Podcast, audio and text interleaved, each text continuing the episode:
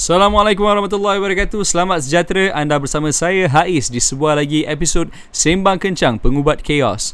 Sebuah podcast yang akan cuba explain dan deconstruct isu-isu berat seperti psikologi, filosofi, sains kesihatan dan politics untuk kefahaman rakyat marhain Jika anda suka konten kami Boleh dengar semua podcast kami di Spotify dan iTunes. Kami akan cuba update satu episod baru setiap minggu Dan satu episod interview setiap bulan Di mana kami akan memanggil tetamu-tetamu jemputan untuk sembang kencang sekali Jangan lupa untuk komen, share dan subscribe. Sembang Kencang Pengubat Chaos. Benda boleh bincang, jom Sembang Kencang.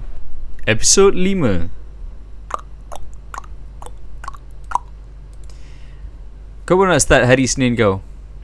Sekarang pukul 7.30 katakan. Monday Blues. Mas tu lah kau start rasa macam-macam. Kau mas tu lah kau nak sedar yang hidup kau tu chaotic. Kau rasa oppressed. Semua orang kau punya co-workers dan kau punya boss semua out there to get you. Dan disebabkan tu kau rasa depressed. Badan kau tak berapa sihat jiwa pun lemah. Tenaga kau pun lemau.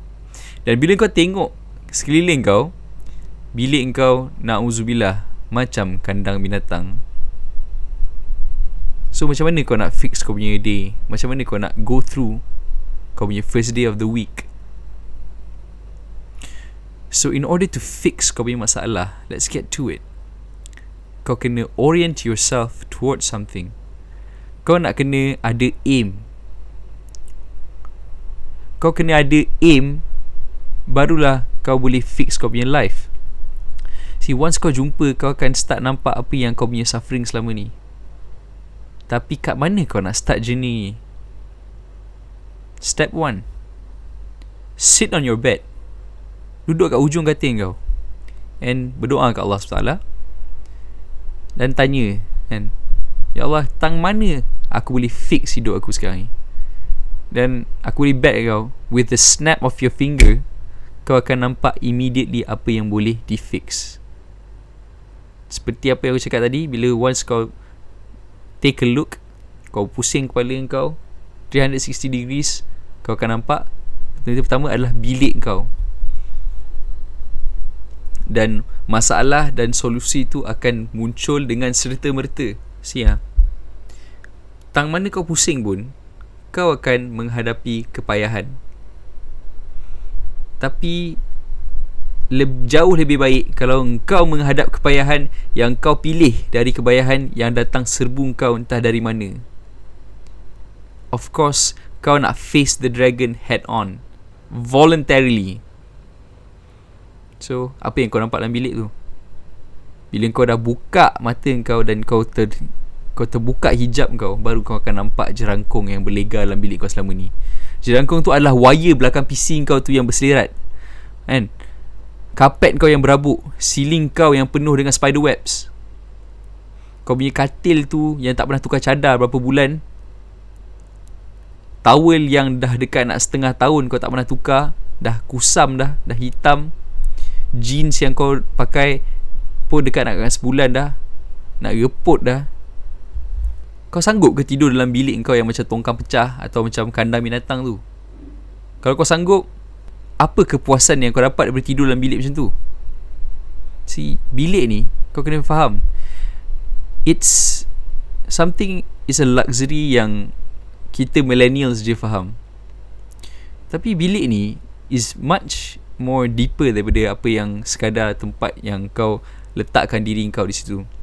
It's actually one space dalam alam semesta ni, dalam universe ni yang berumur 13 tahun lepas dia Big Bang tu yang is always berkembang uh, is always expanding due to uh, the radiation heat dan dia punya size is unimaginable di kau tak boleh nak grasp pun betapa besarnya universe ni tapi bilik kau adalah satu space yang kau ada complete control over. Dan bila kau fikir cukup lama kau akan sedar yang sebenarnya condition bilik kau tu adalah reflection atau cerminan kepada diri kau. Condition bilik kau sebenarnya adalah reflection of kau punya own personality. Dan once aku cakap pasal personality aku nak kau buang semua kau punya bullshit perceptions dan justifications kenapa bilik kau tu tak kemas. Maybe kau pernah scroll kat Facebook dan kau pernah uh, terfikir yang oh uh, you know the reason why your room is messy? That's because you're a genius and a creative person. Kau akan terbaca yang oh Albert Einstein punya meja sangat-sangat lah bersepah. Let's get things real here. Kau bukan Albert Einstein. Engkau sama macam orang lain hidup ni memang dibuat untuk engkau buang chaos dan bawa order balik So that's why kau kena start kemas bilik kau. Si kemas bilik kau ni bukanlah mudah tapi tak adalah susah yang kau sangka kan. So macam kau nampak tadi, kau nampak wire tadi, masa ni lah kau nak unwindkan wire tu yang duk bersimpul berselirat tu masa ni kau nak tegakkan balik, kau nak luruskan balik semua wire tu. Kau nak buang semua habuk bawah katil kau, vacuum carpet kau, susun semua baju-baju kau according to punya functions baju kau untuk semayang, baju kau untuk tidur, baju kau untuk bersukan, baju kau untuk bekerja. Kan? Spender kau tu. Susunlah sikit. Kau punya blazer kat mana, letak kat mana. So, aku, bukan, aku bukan nak minta kau cat bilik kau dulu. Yes, later on once kau dah belajar untuk organize bilik kau, kau akan uh, go towards uh, something more aesthetic to make it beautiful. Kau kena target towards that. Tapi for now Start dengan the basic things Supaya kau nampak semua benda organize Kau pusing Kiri kanan Mata kau tak semak Kau tak sakit mata tengok bilik kau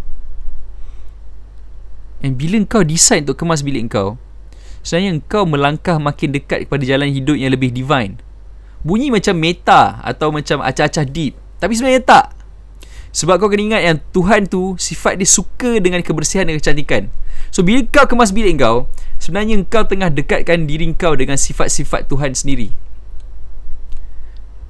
So, what you do is you go ahead and kemas bilik kau. Dan sekarang, bukan sekarang lah. Kau, aku bagi kau sehari atau dua hari untuk kemas.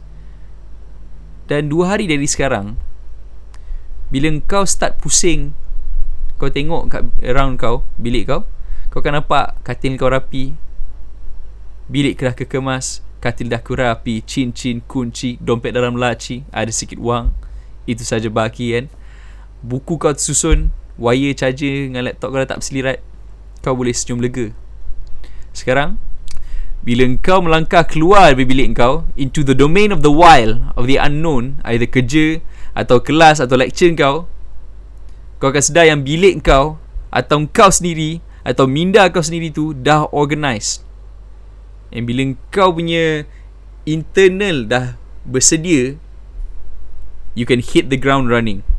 You can crush the day. So if there's one advice untuk Untuk start Mengubat chaos dalam hidup kau Is clean up your room. Terima kasih. Assalamualaikum warahmatullahi wabarakatuh